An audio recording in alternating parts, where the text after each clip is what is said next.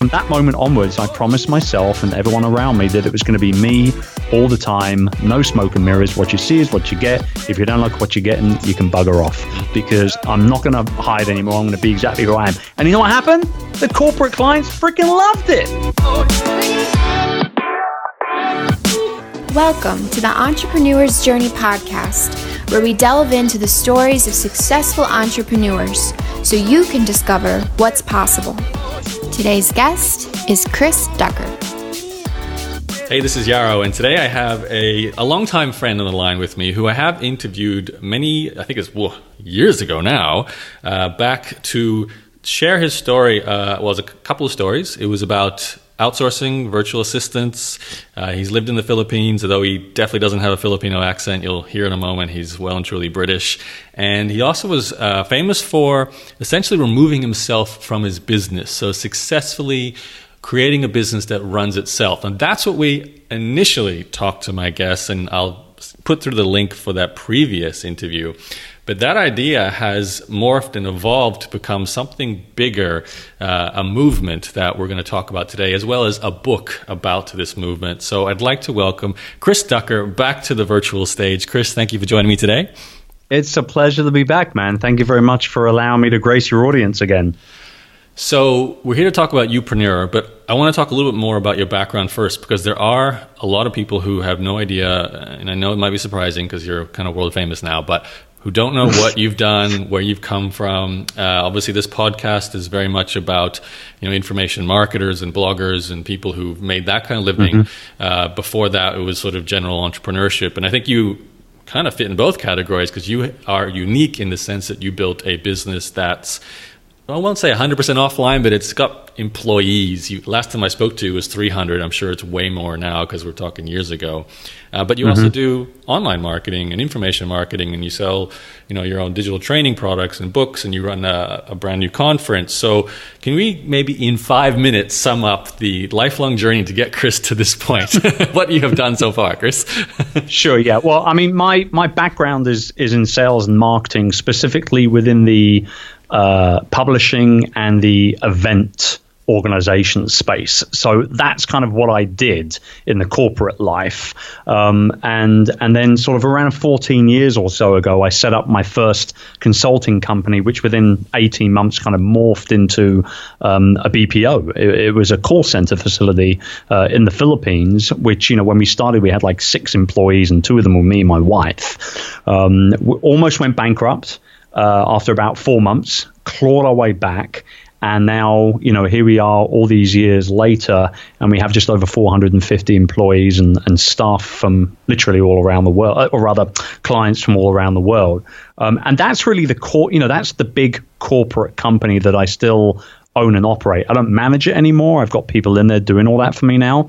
But um, you know, uh, really, up until about 2010, the only thing that I would use the internet for was you know Google searches and email. That was literally it. And then I burnt out, as a lot of entrepreneurs do. And in 2010, I started blogging.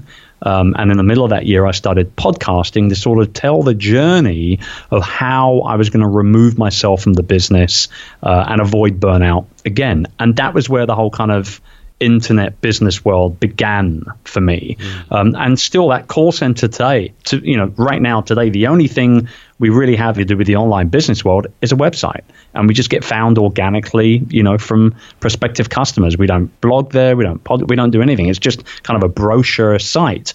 So all of the work that I do in terms of creating content and building communities and, you know, my email lists and things like that, that's all at chrisducker.com and youpreneur.com, uh, which is only a few years old, but that's kind of the focus for me now going forward and helping these personal brand business owners, such as coaches and authors and bloggers and podcasters and speakers, create real profitable business entities around them, their experience, and the people that they want to serve.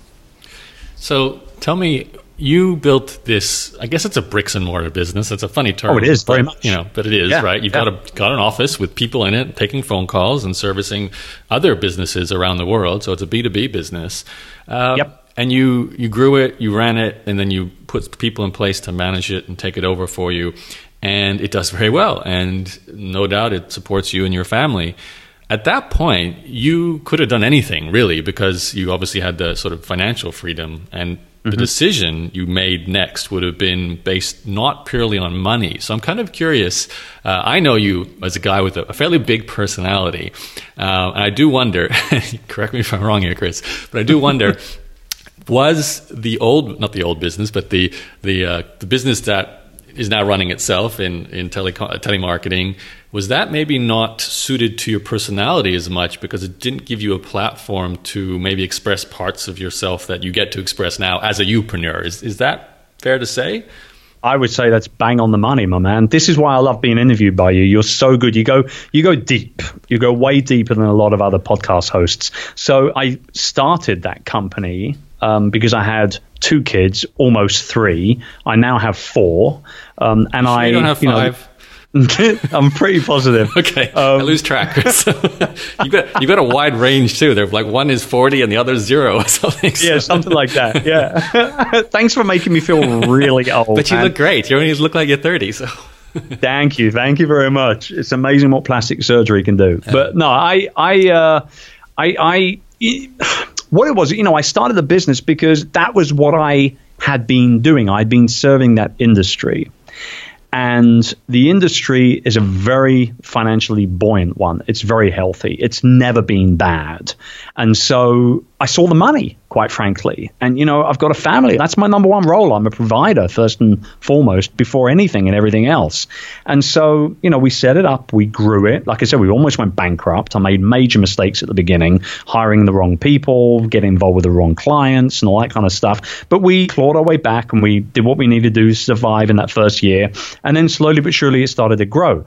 But one thing I noticed, and it didn't really hit me until 2010 when I started the blogging and the podcasting is that when I was involved with this content creation, what was happening was I, I felt this level of creativity that I hadn't felt for a long, long time since when I was back in you know the event and the publishing game back in the UK, and I really enjoyed it, but I was suppressing it. So there was a lot of smoke and mirrors. I wasn't being the real Chris with my content creation on my site because I was upset or, or, or, I was worried about upsetting some of my corporate clients should they come over my blog mm-hmm. or my podcast. And so I was really suppressing the real me. And it was actually back surgery, to be honest with you, that put me over the edge. Middle of 2012, uh, I had an L5S1 spinal fusion procedure done and I was laid up for a, a couple of weeks. And it really, really got me thinking about what I really wanted to do from a, a career perspective because I didn't want to feel like I was holding back anymore. I'd been very lucky in a couple of years of blogging and, and, and creating shows that, you know, I'd created a little bit of a community, of maybe five, 6,000 people on my email list, whatever it was. And, um, I wanted to give them more of me. I mean, they liked me, it seemed. Why not give them all of it. And so, yeah, just before the end of 2012, we switched everything over from my initial domain, which is, I think, when you and I first came into touch with each other, which was virtual business lifestyle.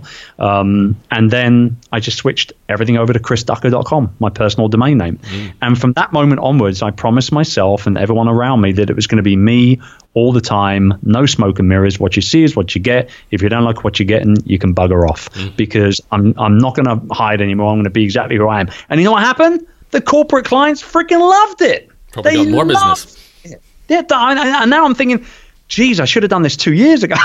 you know what I mean? Yep. They absolutely loved it because they, you know, they were listening to the shows. My corporate clients were listening to the shows and like, I didn't know that you were a Bruce Lee fan. That's so cool. or I didn't know that you played basketball. I thought you were a Brit. I thought you'd be kicking a football around, you know. So it was it was really it was nice. It felt great to not sort of have that in the shadows anymore. And ever since then, you know, it became very apparent to me that when I look back through the growth of the business, it became really apparent to me that people do business with me as a person way before they do business with any of my companies.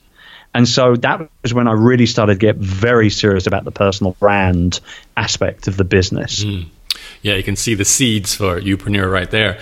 Now, I'd really like to sort of connect the dots and maybe make a, a few subtle uh, distinguished points here because going back in time, I remember studying. One of us has to be distinguished. It might as well be you. I'll try. I don't have the British accent, so. um, back in, oh, I don't know when it was, but a long time ago, I remember studying Jay Abraham's content. You, you might probably know him. And, you know, he's from the yeah. old school world of direct response marketing, even prior to the internet days.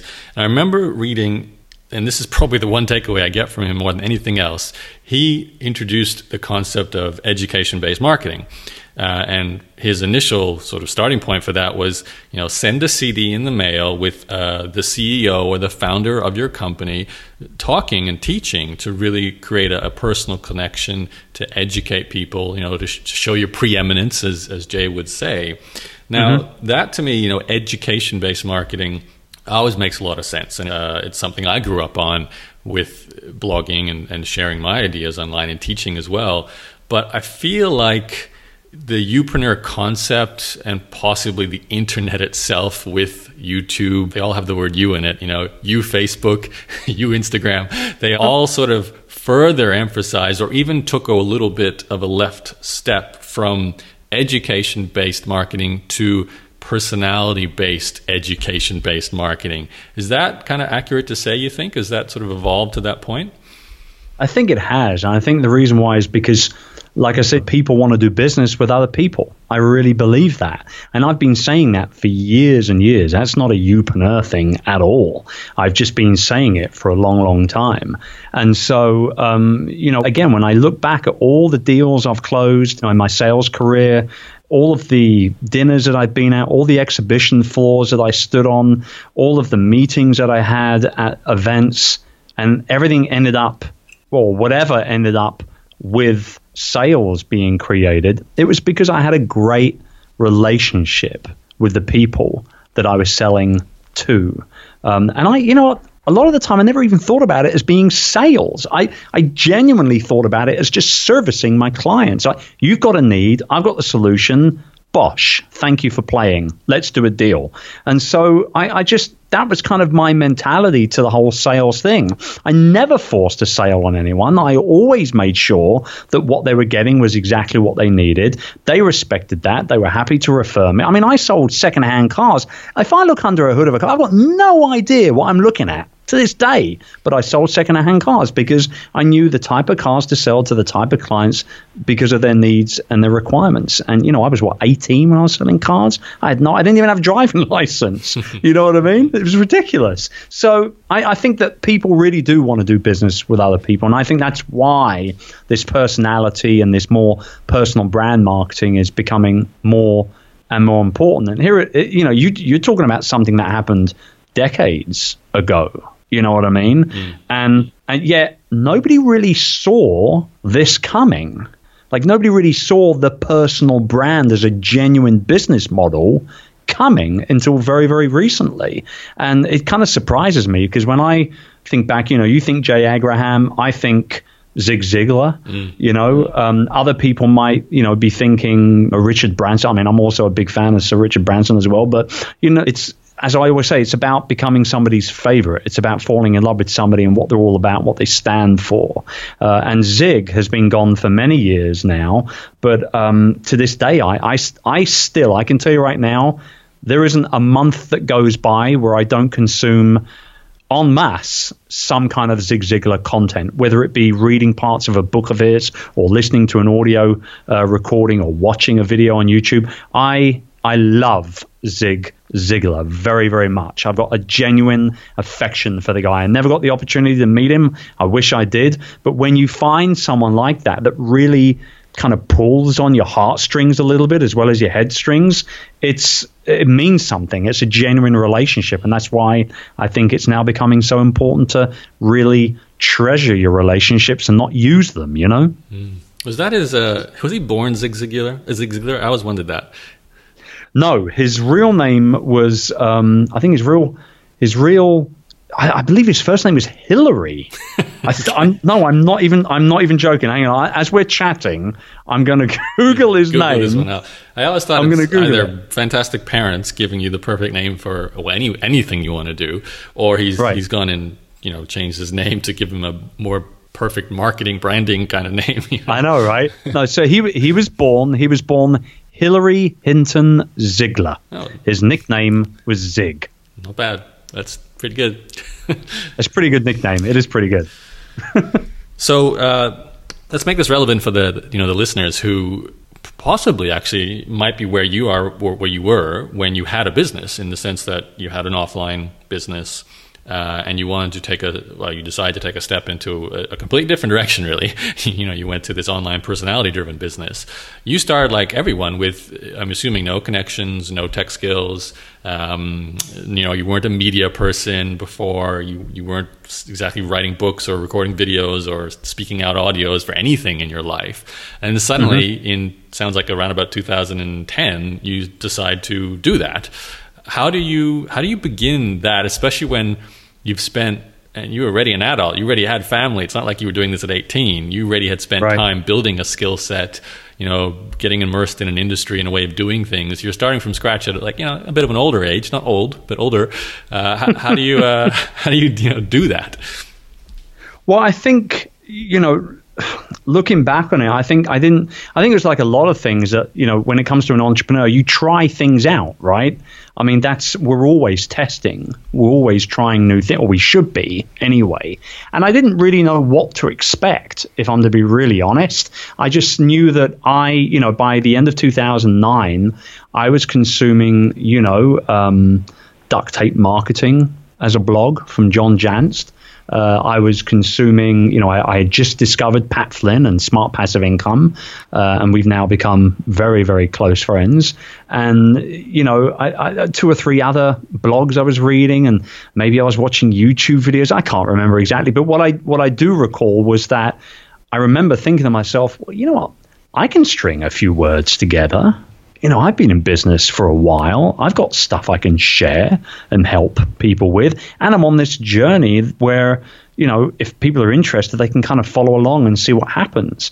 And that's the thing. It's like, you know, I call it the car chase theory. When um, OJ Simpson, you know, got in his Bronco and started driving all over LA, it, they interrupted the NBA finals on TV in America for that. Wow. They cut the finals and went to just following this car, this these helicopters. It's a car chase. It why? Because people want to see what's going to happen at the end when it's all over. What what's the outcome? And so I figured, you know what? I'll take people on my own car chase in, in 2010 and we did it you know it, it worked great ended a bit better than the car chase might have ended.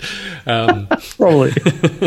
so, for the for the person listening in who's thinking the same thing, do you nowadays for today, you know, 2018, do you suggest people pick a platform and just go hard with it, and you know somehow try and grow an audience from that? What are you? Give us a few steps. Let's make this practical for people, Chris. What what would you advise the beginner to to start with?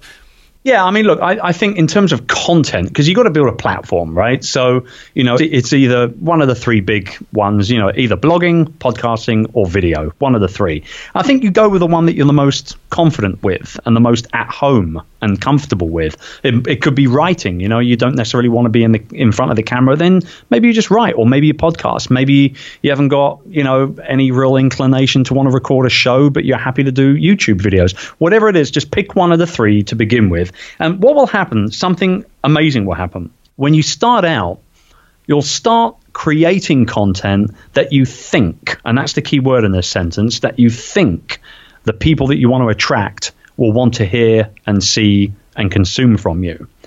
Some of that might be true, some of it might not. But after a certain period of time of consistently, and there's the other key word, consistently creating this content, you will actually start to get somewhat of an audience. It could be a small audience, it could be a very big one. But ultimately, you will create an audience of people that are consuming your content on a regular basis.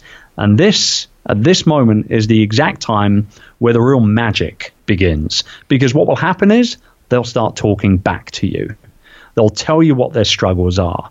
They'll tell you what they liked about that latest blog post or this latest video. They'll tell you what they didn't like. They'll tell you what they need help with.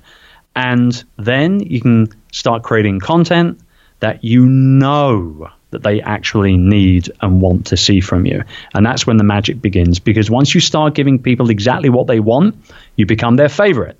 And if you become their favorite, sooner or later down the line, when you create a course or you put together an event or you start a service that can help them, what's going to happen? Because they trust you, because you're one of their favorites, they're going to end up buying from you and you're going to end up solving a problem for them. Everybody's a winner. So, as you go through that process, whichever platform you choose to start with, what are the metrics you believe are worth kind of monitoring to see how you're going?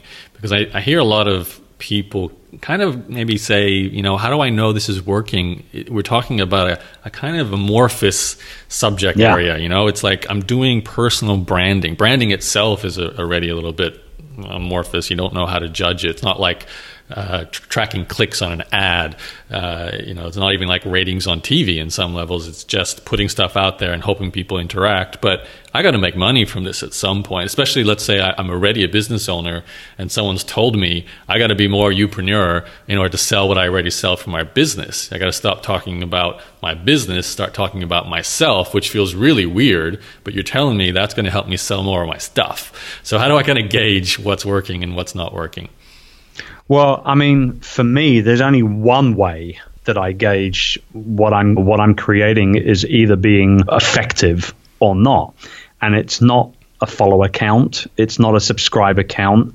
Uh, or an email list count, or even a share or a like count. Um, I gauge everything that I do in terms of its effectiveness from feedback, plain simple. So emails or direct Facebook messages or tweets or people coming up to me at conferences and saying, "Hey, that podcast that you did on burnout that really helped me." Bub, bub, bub, bub, bub. That's how I gauge what I'm doing and its effectiveness. Uh, not every piece of content that I create hits home. Obviously, um, some of it, you know, ends up being hardly ever consumed. But you, you know what? One thing I have learned after creating content for eight years now, um, you've been doing it longer than me, and I'm sure you'll probably agree with me in some way with this statement. Is that if I can just change one person's life, whether it be solve a problem for them at home or make them more money at work or whatever, if I can do that, then working on that piece of content was worthwhile. And I mean that genuinely. Uh, and I learned that in a very, very direct manner in 2015 when I was, I came off the stage at a conference in America and uh, I had done my keynote on virtual freedom, which was my book, which came out in 2014. And I was sort of winding down, you know, you do about a year of keynotes to promote a new book and, you know, that sort of thing. And, and, and I was winding down. I came off, it was in New Orleans. I came off stage and we were doing a book signing. I mean, about 400 or so books or so. Some of them are pre signed, some of them weren't. If people wanted to get one personally signed, they could come up to me. And I had maybe a queue of 70 or 80 people that wanted a personally signed book. So I'm signing books away. And the very last guy in the line comes up to me and he said, You know, I, I queued up last because I wanted to tell you my story. Your book changed my life. And you, you know what? When you write a book, if it's half decent, you're going to hear that from time to time. It's kind of a standard thing that people say, right?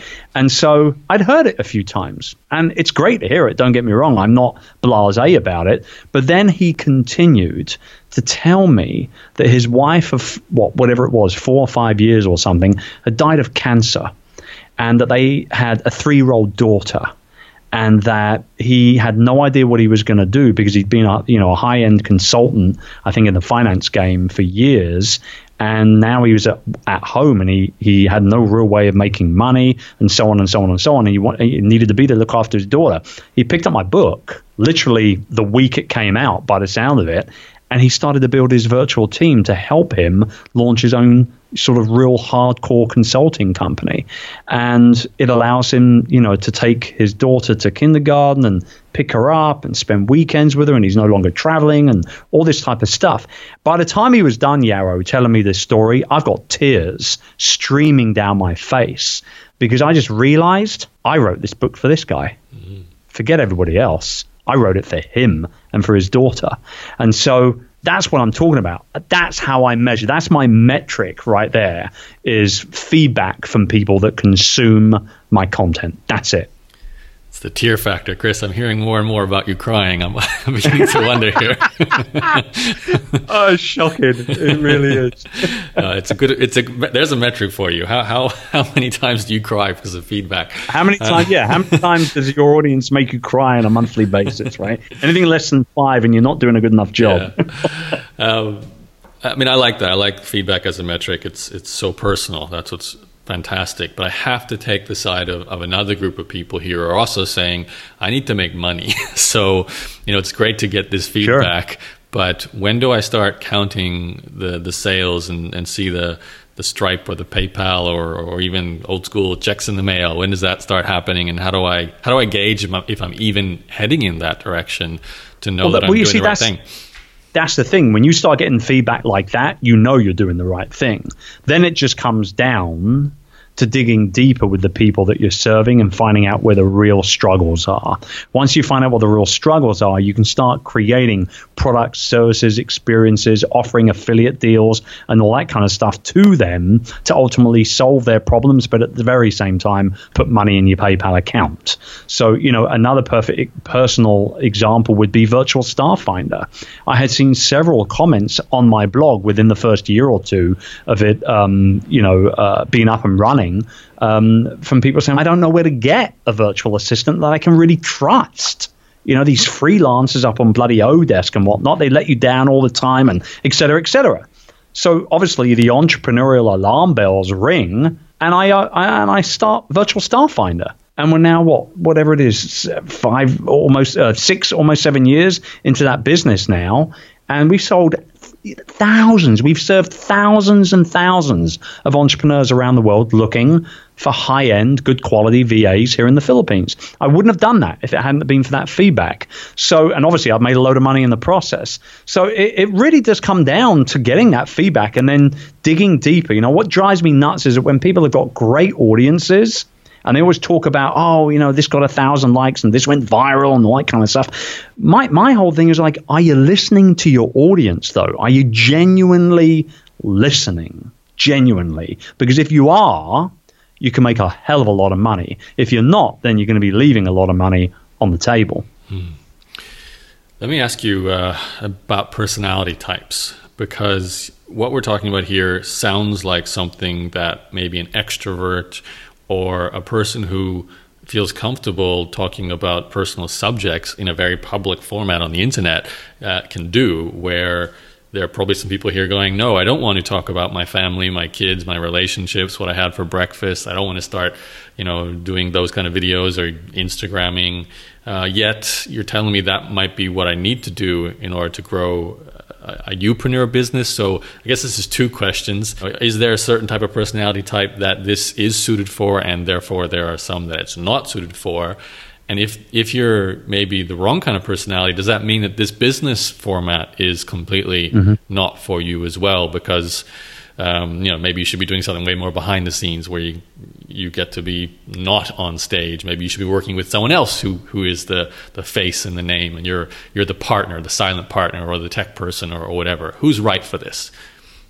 Well, I mean, honestly, it, you know, the, the Youpreneur business model is about creating several different streams of income based around your experience and the people that you want to sell and, and you know serve and sell to. Um, for some people, it's going to be easier to get into the camera or get in front of the camera rather, or behind the mic, or be up on stage and all that sort of type of thing. Because you know there are introverts and there are extroverts. But I mean, yes, I'm quite extroverted. But you know, when I mean, you, you know, you you attended the Youpreneur Summit and you saw, um, you know, Joanna Penn on stage uh, in front of 300 plus people talking about uh, selling more books. Um, Joanna is a real introvert. I mean, you know her well. Mm. She's an introvert, yet she has made a ton, a ton of money on being an author and speaking and coaching. So, if, you know, I mean, she's just one example, obviously, but what I'm getting at is what you do really, really well. You do more of that. Don't sweat the other stuff too much at all. In in the very first section of Rise of the Youpreneur, there is a little exercise that I get everybody to do called the self assure uh, a self awareness test rather, and it's just as simple as basically getting a piece of paper and creating two columns. On one side, you write down all the stuff that you're great at. And then I, I think I call that the flatter yourself list. and then on the other side of the line on the page there, you create what I call a keep it real list. And that's where you just write down all the stuff you're no good at. You're rubbish at it. So don't bother doing that. Do more of what you do really, really well. And I think that self awareness is enough for even the most introverted introvert to still make a really good living and help tons of people in the process following the entrepreneurial business model. Mm-hmm. I'm, I'm an introvert too, so you know I, I, I don't think the introvert extrovert line is a, a deal breaker, but I do wonder um, if you're not comfortable sharing about your life if it's possible mm-hmm. to make this work because it is about you right? So right. I, well i mean but look at you. I mean you you do really really well and you have helped i share a ton about my life. Like i'm not a i'm a i'm a counter argument. I'm, I'm more like well i'm not like you chris but i'm like you in terms of how much i share. So sure. uh, I, okay. Well yeah well that's that's a fair comment. And i mean look at the end of the day if you're really that personal of a person uh, or private of a person rather um, then yes probably the Youpreneur business model is not for you. You, you know, in order to be able to build uh, a, a, personal brand type of business, you've got to get personal from time to time. It's in it's in the title of it. You know what I mean? Mm-hmm. So I, I think that yeah, I mean maybe there might be a you know a percentage of people that just shouldn't touch with this kind of business model, uh, and that's fine. Yeah. It's not a big deal. Uh, and news flashes, I didn't write the book for those people. You know what I mean? I, yeah, yeah. I wrote the book for the people who are happy doing it, so I can help them. And I think you'll know too when you start whatever platform you choose there's a sense of almost joy, almost therapy sometimes when you do write yes. about yourself. So you yes. know very soon, very quickly whether you know if you if there is any doubt in your mind as you listen to us talk, you will know as you write your blog post or record your podcast or do a video. Are you feeling this sense of I'm actually kind of enjoying it? I, I know I, I kind of feel guilty sometimes because I'm you know I'm writing a book and I'm writing all about myself and I'm going this is 100% about me. It's the most egotistical experience I could ever have.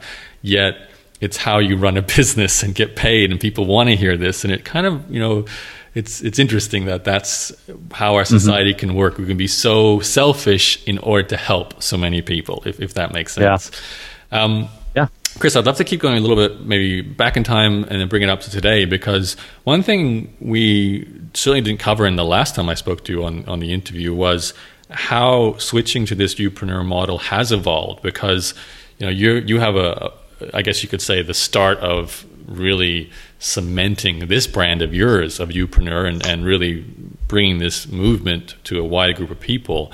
But to get to that point, if we go back in time, it was 2010, 11, 12, you start podcasting, you start blogging. Can you take us forward? What was like your first income stream from your Youpreneur business and, and take us forward from that? Wow, that's a good question. Um, what was my first real? And when I say real, I mean like something I created, not an affiliate. I mean, easily the the first way I made money was affiliate marketing, no doubt about that. Um, but in terms of my first product, I think it was probably an ebook. Uh, I wrote an ebook called "Saving the Day the Virtual Way." And it was a very short ebook. Um, I thought I wouldn't strain myself first time out of the gate too much. um, I think I, I, I, think there was something like 35, 36 pages or something like that in it. I sold it for nine dollars. And um, you know, we, we we sold a whole bunch of them. I mean, by the time I ended up not selling it anymore and giving it away for free as an opt-in, uh, once it became a little dated, um, I reckon we probably had sold good gosh, maybe three or four hundred copies of the thing, maybe. Mm-hmm. Um, and that was, you know, kind of the first time I'd actually created something like I made this. You know, it was very cavemanish, and you know, this I've have created, and people have paid money for it, and and they haven't asked for refunds. I must be doing something right. You know what I mean? Mm-hmm. Um, and then and then really the next thing I did after that to make any money, and this is when I started to make some really good money out of my personal brand, was um, masterminds. You know, the first mastermind. Uh, session that I ever held was early 2011. It was in the UK. Uh, I charged 150 pounds per person. There was 10 people in the room, and I was ecstatic you know, I was absolutely ecstatic that we sold out those 10 seats in the matter of hours of my blog post going up and my email being sent. Um, and, uh, you know, that was definitely the first kind of time I could say, oh, I made a lot of money in, in one day kind of thing online. But, but understand also that, you know, the realistic, the realistic takeaway here is that I was also making way more than that with my brick and mortar business. Way, way, way more. But I got more excited about the the yeah, online yeah, stuff. You know, it's quite, it's very strange, but I did. I generally got more excited about it. Um, and then I guess probably after that, it would have been. Um, some speaking gigs, and then Virtual Staff Finder, uh, and then some decent, good, good paying keynote um, engagements, and and then it kind of just carried on from there, I guess. And throughout that time, you're writing blog posts, you're doing your podcasts, yep, and you just, yep. you're growing this this personal brand, which initially was around hiring virtual assistants, right? That was kind of like your your niche to yeah. start with, right? Yeah, yeah, because I was doing it. I've been doing it for a while.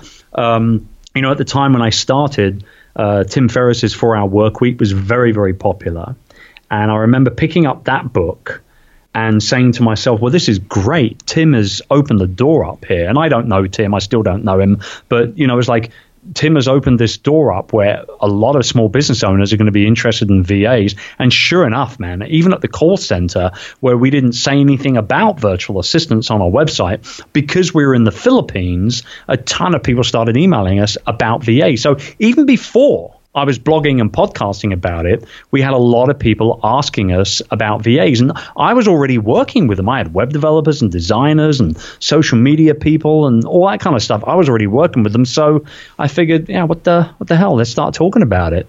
Um, and I think it was the combination of that and the journey in 2010 of me removing myself and having to hire a whole bunch of people that people really kind of attached themselves to. Like I said, they wanted to follow that that car chase mm. journey of mine, and um, it enabled me to have a lot of doors open up for me, uh, particularly in the speaking world, because nobody was speaking about VAs not properly with genuine experience under their belt um, in the online business world. So I was getting asked to speak all over on that subject, and that kind of just you know it, it, it you know the book came out in 2014 the business just absolutely ballooned in, in 14 and 15. Um, and, you know, that was around the same time as I gave birth to Youpreneur because I had started to work with a lot of people like authors and b- bloggers and speakers and coaches and consultants because they were the ones they were the one man bands. They needed the VAs before or more than anyone else you know? Mm. And so because I'd started to work with all these people, I realized what was making them tick. And I, I realized that what was making them tick was making me tick. And so these are the people I wanted to work with. And that was how, you know, the Youpreneur Mastermind community was born and the events around that. And obviously the summit and, and, and now the book which is a good good point to I think maybe summarize what is what is in the book and, and what is your business or your your plan for the future around this Youpreneur movement. Well, I mean, the book is, you know, we call it the definitive guide to becoming the go to leader in your industry and building a future proof business. So, I mean, in it, it's basically kind of cut up into three sections it's, it's building, it's marketing, and then it's monetizing. Um, and so, you know, this is the great thing. If you've already been building uh, a business around yourself for a while, and you've already got your online home set up properly, and you know who you're selling to, and who you are, and what you're all about, and all that kind of stuff, then skip the first 75 pages. Forget about them. Move on to the marketing section. Yes, I'm telling you not to read my book or sections of it anyway, right? I mean, genuinely, because you won't learn anything from it. You know, it is the definitive guide, so therefore we have to cover all of it, right? So, um, you know, and then obviously we go into, you know, spreading of your message and building community and positioning yourself uh, as an expert and, and, you know, growing your business circles. And then monetization goes through to, you know, figuring out what you want to sell and developing your pricing strategy and building your own Youpreneur ecosystem of all these different little tentacles that end up bringing money in bit by bit throughout the course of the year. And we talk launching and online marketing and all that kind of stuff. Um, and really, you know what? I probably I don't think I've actually said this out loud yet, but I think this actually might be. I think this actually might be the last kind of business book slash manual that I end up writing, to be honest. Never say never, Chris. Why, why do you feel that? Well, I say that because I I know that these are the type of people that I want to work with for the rest of my career. I'm very very sure of that um, because I'm one of them, and I get them and they get me, and it just works very very well. Um, now, I'm not saying that I won't write other books. I love writing books. I love the the creation and the marketing process of books. But I don't think I'll do another manual, like another how to manual like this. Um, I might go maybe a little bit more deeper into things like relationships and all that kind of stuff in the future. But um, yeah, I mean, I, I think I've I've poured everything into this thing, man. It it really is. Uh, it's it's the manual. It's it's how you do this, and it's done by nothing but sheer experience and the and the experience of the people that I feature in the book as well. I thought we might have a, a Jay Z moment there, where you're you're dropping your last lyric and you're leaving the industry. and Out you go. You know? no, no, nothing quite like that. Nothing. I'm having too much fun to walk away from it all. Um, but but I'm genuine. I mean, I I really feel like these these are the people I want to work with in, until you know I, I kind of hang up and, and, and retire, which I you know geez, it could be a long time before that happens. But it just goes to show you how how I feel about. Um, you know this as a movement and as a, how I feel about the people that I'm working with. I am happier today as an entrepreneur. I'm more inspired and I'm more enthusiastic to get out of bed every morning than I ever have been in the 14 years of, of being my own boss. And I absolutely love what I do every single day. And I don't think you can ask for much more than that in life, no, you know? No. It's, it's interesting how your path is gone because you could have quite easily just become, let's say, uh, a telemarketing mogul. You know, just stayed in that industry, uh, mm-hmm. grew it more and more and more. Not that you stopped growing that company, but you could have put 100% of your energy there. But you wanted to move to an area where you get to express a part of your personality, which you didn't get to express, I guess, in, in that market. So yeah, yet, yet you yeah. made them both work, which is kind of cool. That's I think one of the you can see the connection between you know getting one business to run itself, which then gave you this platform to talk about virtual assistants, which was the starting point for you becoming a youpreneur, which is now what you're spreading as a message. So the yeah. the flow there is lovely. I'm curious, Chris, what you think in terms of the future, especially when it comes to technology, because it's fair to say this is one of the industries that changes the, the most rapidly. You know, mm-hmm. when I when I started blogging was it. That was social media. There was no Facebook. Uh, YouTube was maybe just getting started. You know, now we're moving to live streaming, and there seems to be a new app that's kind of like flavor of the week. But then only a few of the biggest ones seem to be dominating. You know, a Facebook or an Instagram, uh, and then we've got virtual reality popping in and augmented reality, uh, and, and whatever whatever the next version of the internet is, uh, maybe blockchain based. Who knows? What and how will this impact youpreneurs? Does it, does it mean you have to be very dynamic and keep changing platforms? What's your opinion on this? My opinion is that, uh, you know, I believe you should carry on being where your audience is um, and creating content that they can consume and learn from. That's my kind of initial. Because you were on Periscope really early, if I remember, right? Yes. And I I mean, if I can just self proclaim it, I crushed it on Periscope. It, it launched a whole new community for me. And once I realized that there were people on Periscope that wanted to hear from me, I went all out on that. When we launched the Youpreneur community uh, in September of 2015, I did it an entire week. I launched an entire week before I ever sent an email to my list and I had over 200 people join in that one one week purely because of my Periscope following. And I mean, it was ridiculous, Yaro. Every time I went live, there were two, 300 people watching and sticking around mm. for like a 15, 30 minute hangout. And, you know, the content was actually pretty simple. Honestly speaking, I would get a post it note. I would say, right, today we're talking about your about page and why it's important for your website. And I just put literally three bullet points on that post-it note. I'd stick it to the bottom of my phone, put the phone in a little tripod, hit go live, and that was my notes. That's what I would work from. And I mean, you know, I have no problems ad libbing. I'm happy to ad lib and kind of riff a little bit and everything. The the platform was perfect for me because it wasn't sexy. There was no flashing lights and pink flamingos running around. You know what I mean? It was just as simple as it was. It was just you pointing the phone at your face. It was just easy. It was easy. And man, I, I mean, I I absolutely ran with Periscope. God, I loved it. But now I it's, it's gone, right? It's it's. But now it's gone.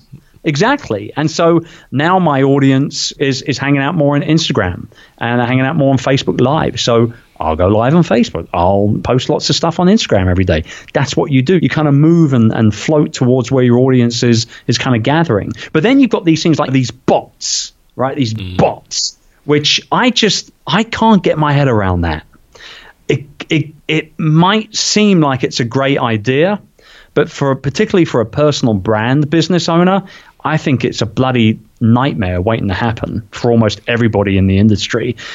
You know, I, I remember seeing something not not so long ago where um, I think somebody had, uh, I think their their pet had passed away. It was just over the Christmas holiday.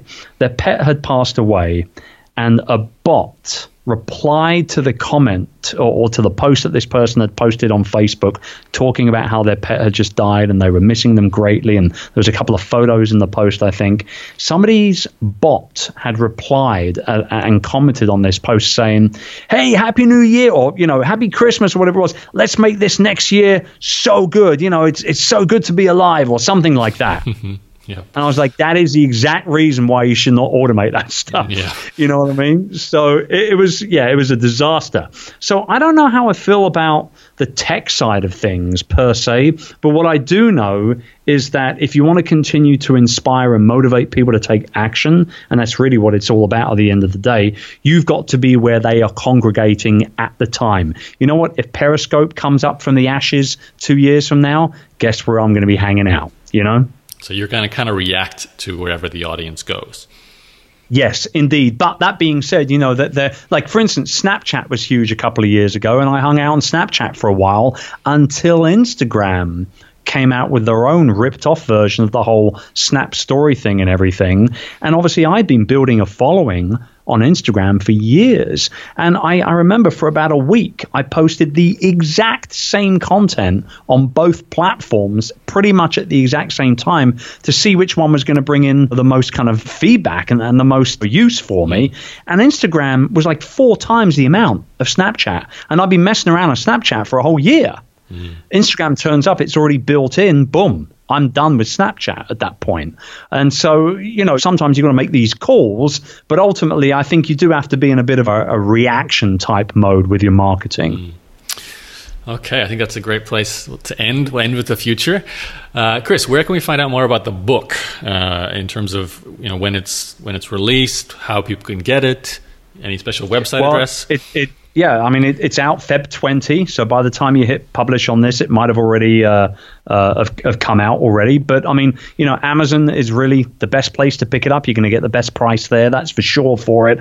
But if anybody's interested, you can go to rise of theyoupreneur.com. There's some bonuses and giveaways and whatnot when you pick up uh, via links on, on that site as well. But you'll end up buying them directly on Amazon. Awesome. Well, thank you, Chris, for extending the Chris Ducker story into the Youpreneur years, which, by the sounds of things, might be the end, or not the end, but the the, the, the final be, the destination, beginning the, beginning of the end, yes, of the Chris Ducker journey. Uh, anything else you want to throw out to the audience before we, we say goodbye? No, I'm just very thankful, man. Thank you for for, for being a good friend all these all these years, and uh, you know for for showing me the support and the appreciation that you've done, and putting me in front of your audience. I don't take it for granted, and I know you know that anyway. No, I, I appreciate it, Chris, and it's easy to do. You've got uh, an interesting angle and everything, especially coming from your background of bricks and mortar mixed with uh, internet marketing, personality driven. And I love the fact that you have done both. I think that is kind of unique. As I mentioned to you at your conference, I'm this year getting into a new industry, which is bricks and mortar in, in solar energy, which is very weird for me. So I, I can further appreciate how you've built two businesses now in two different kind of industries, and I, that gets a lot of respect from me. So you know, keep up the good work. Thank you. You too, my man. All right, Chris. Talk to you soon. Thanks everyone for listening in. Hey, this is Yaro. If you enjoyed this episode of the Entrepreneur's Journey podcast and you'd like to receive an email every time we release a brand new interview, as well as receive a series of the very best EJ podcast interviews from the archives, then I recommend you go straight away to Interviews Club. That's interviewsclub.com.